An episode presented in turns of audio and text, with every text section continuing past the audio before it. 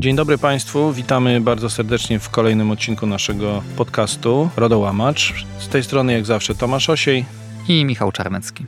Tym razem chcieliśmy Państwu powiedzieć o sposobie postępowania, a w zasadzie bezczynności pewnego wójta, ale nie chcemy mówić konkretnie, gdzie to było, bo to nie ma znaczenia, tylko chcemy ten przykład trochę potraktować edukacyjnie i pokazać Państwu, czego nie należy robić. Tak, no to troszeczkę powiemy o, o, stanie faktycznym i później przejdziemy do tego w zasadzie, czym się różni chyba wdrożenie od wdrażania. Otóż sytuacja rzeczywiście miała miejsce u pewnego wójta. Tam pracownik pracując zdalnie na laptopie miał dane 51 osób, imiona, nazwiska, adresy i oczywiście PESELE. Ten laptop został pracownikowi z mieszkania skradziony. Wójt przeprowadził analizę ryzyka. Ryzyko określił jako wysokie. Całość naruszenia zgłosił do prezesa Urzędu Ochrony Danych Osobowych. No a prezes z natury ciekawy i dociekliwy dociekał, pytając, jak zabezpieczone były te laptopy. Wójt powiedział, że no oczywiście laptopy były w urzędzie szyfrowane, przeprowadzono analizę ryzyka. No i urząd na nieszczęście wójta dopytał, czy ten konkretnie laptop również był szyfrowany. No i tutaj wójt niestety przyznał się, że pomimo, że właśnie przeprowadzono analizę ryzyka, wskazano, że występuje ryzyko, zagrożenie kradzieży takiego laptopa z danymi, i do tego dobrano środek techniczny jako szyfrowanie, no to niestety akurat w tym czasie było bardzo wiele innych zajęć i tego konkretnie laptopa zaszyfrować jeszcze nie zdążyli. Tutaj myślę, że w ramach uzupełnienia, bo powiedzieliśmy, że przeprowadzono analizę ryzyka i później znowu przeprowadzono analizę ryzyka.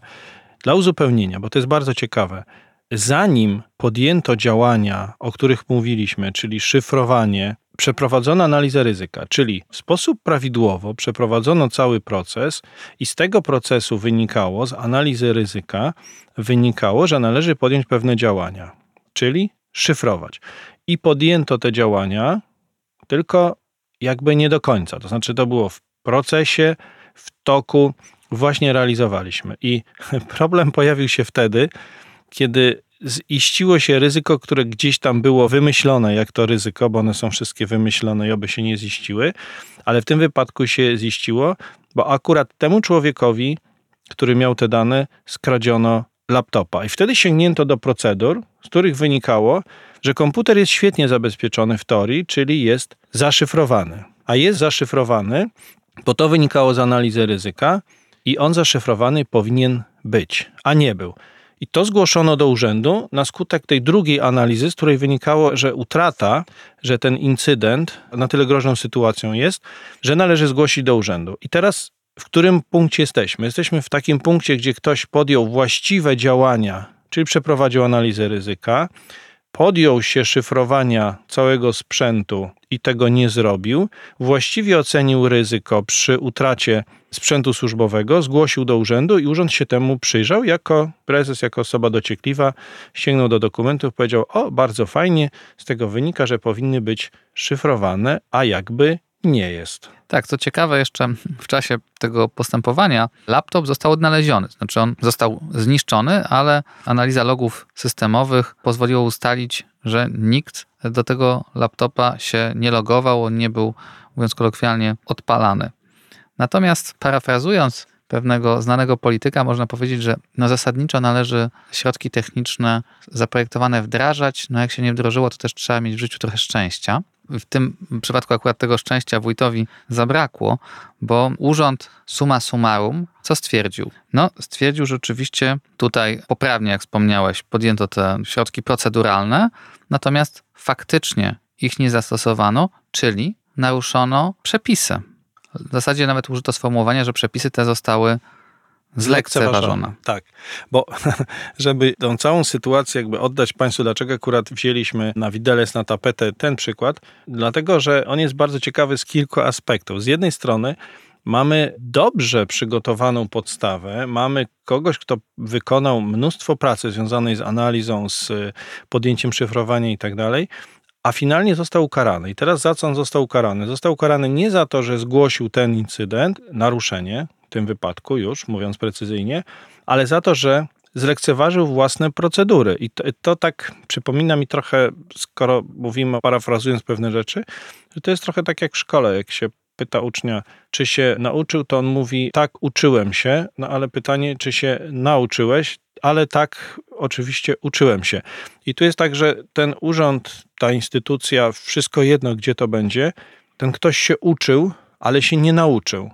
I urząd nałożył karę za to, że ktoś nie doprowadził tego do końca. I pytanie, czego nie robić, jakim tropem nie iść, bo nie możemy powiedzieć nie robić analizy ryzyka, nie zabezpieczać. Tak, tylko jeżeli się powiedziało A, no to trzeba powiedzieć B.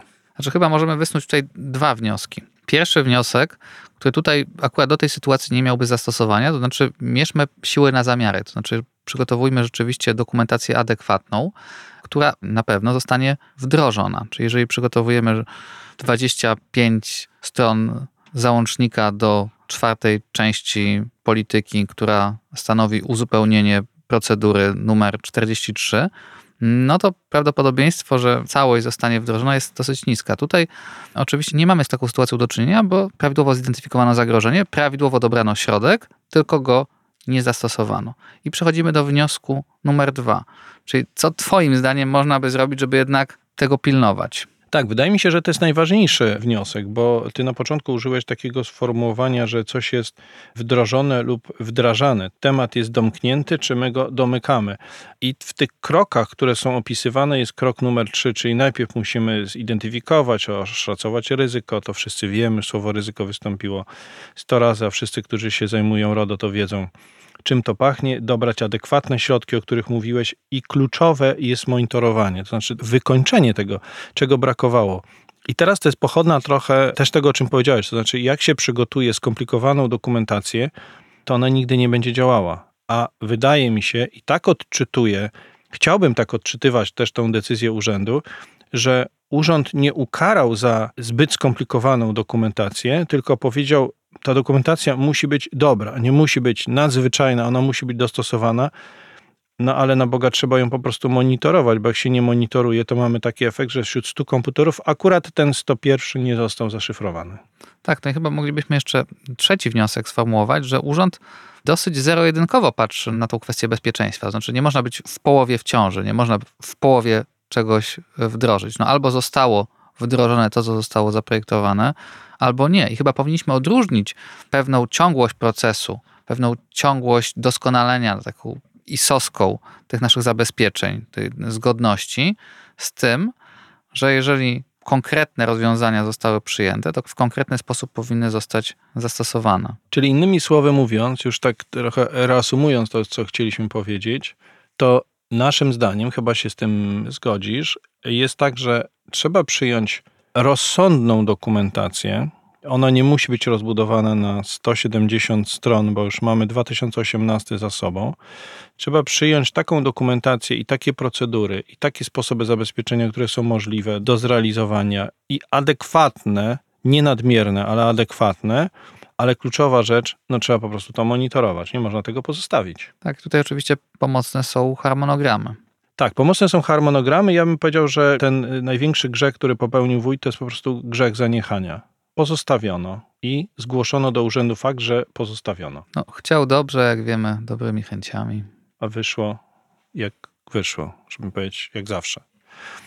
No ale na pewno tą decyzję można potraktować bardzo szkoleniowo i popatrzeć, czego nie robić, tym bardziej, że kara w wysokości 8 tysięcy złotych nie jest jakąś karą super wysoką, a ta funkcja prewencyjna taka powinna być, że my na podstawie tego się uczymy, czego nie należy robić, czyli nie należy pozostawiać czegoś w toku, w drodze niewykończonego, czegoś, co później nam niestety odpłaci tym, co tutaj, czyli nałożoną karą. Tak, dzisiaj taki odcinek mieliśmy bardziej refleksyjny, edukacyjny. Tak, czasami tak mocniej edukacyjnie, ale kolejny będzie o czymś innym, bo będzie o sprawach, które dopiero nas zapewne będą czekać. I w takim razie my się z Państwem żegnamy i życzymy, jak zawsze, spokojnego przetwarzania. Dziękujemy bardzo i do usłyszenia.